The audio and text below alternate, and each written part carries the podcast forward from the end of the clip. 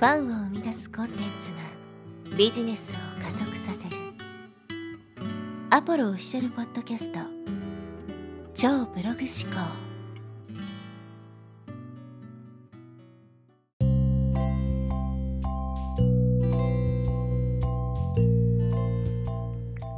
こんにちは、アポロです。今日はですね、コピーライティングは最強ではないという話をしていきます。このタイトルを聞くと、まあ、すごくまあ物議を醸すというかね、まあ、大きな反発が生まれそうなね、気がするんですけど、っていうのは、まあ、ネットビジネス業界ではコピーライティングは最強のスキルだなんていうふうにね、言ってる人が非常に多いからなんです。まあ実際未だにですね、コピーライティングは最強のスキルなんですよっていうふうに、まあ、言ってる人がほとんどじゃないかなというふうに思うわけですけど、確かに強力なスキルではあるんですけど、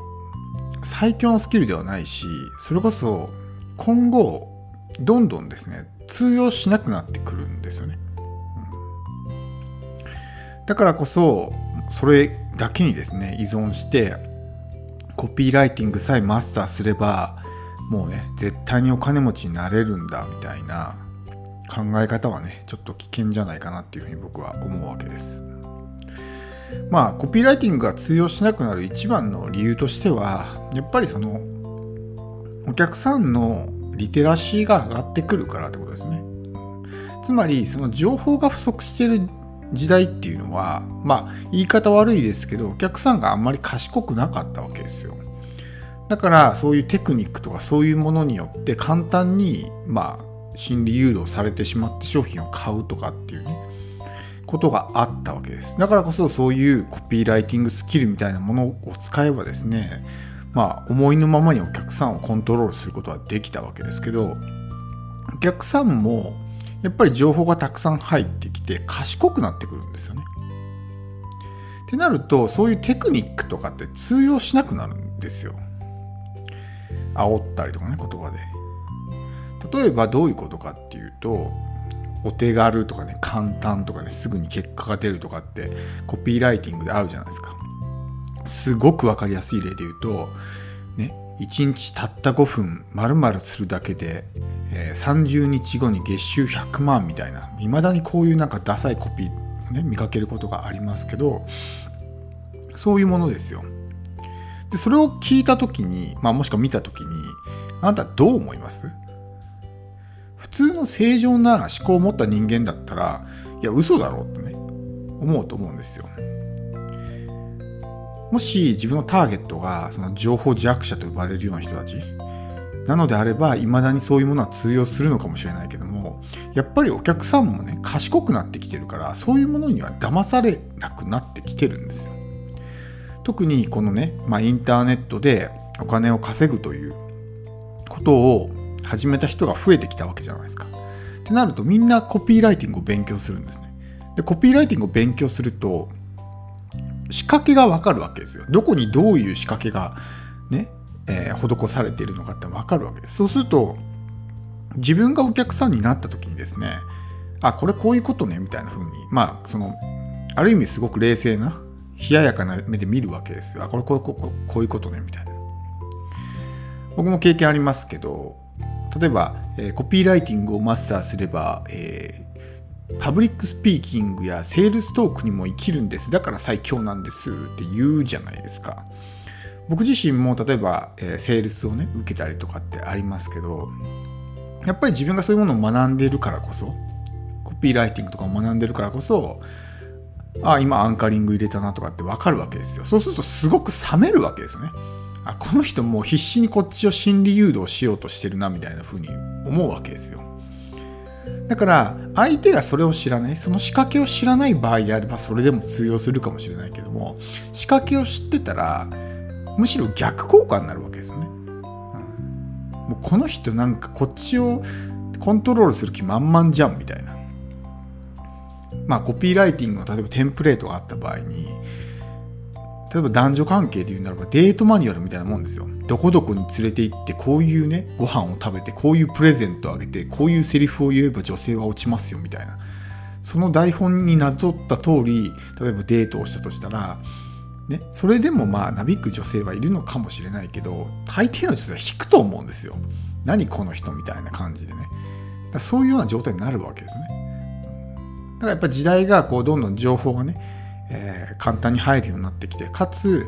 人々まあその今まで消費者消費者と言われる立場だった人たちがそういう情報仕掛けに気づくようになってきた。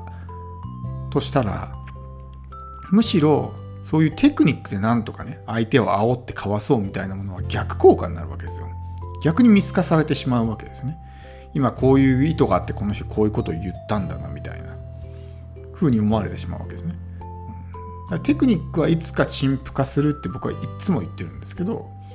そういうものをずっと使い回しして同じテンプレートで同じコピーで同じことをずっと言ってたらあまたかこれかみたいな風になるわけじゃないですか。それはそこのね仕掛けを知らない人であったとしてもねなんかこれ見たことあるなみたいないつもこんなことばっか言ってんなみたいな風に思うわけじゃないですか。ってなると冷めるんですよねそこで。はいはいみたいな感じね、うん、だからその時代がまだねそういうあんまりコピーライティングってものが広まってなかった時代であれば確かに最強のスキルだったかもしれない。でも今はもうそういう時代じゃないしコピーライティングが最強のスキルなんだったら、ね、もう世の中のネットビジネスやってる大半の人は金持ちになってますよ。でもそうじゃないですよね。あれだけコピーライティングのテンプレートと呼ばれるこれの通りに書けば絶対に稼げますみたいなものが溢れ返っているにもかかわらずコピーライティングを学んでいる人のおそらく8割9割は稼げてないと思うんですよ。本当に最強のスキルで誰がやっても稼げるんであればそういう状態は起こらないと思うんですね。確かにそれで稼げてる人もいます。ものすごく爆発的に、ねえー、大きな収益を稼いでる人もいますけどそれ以上に稼げてない人の方が多いわけですね。だからコピーライティングが最強のスキルなんだっていうのはそもそもおこがましいし相手をねコントロールしようっていう魂胆がもう見え見えになった時点でもう、えお客さんにね、えー、まあ呆れられてしまうわけですよね。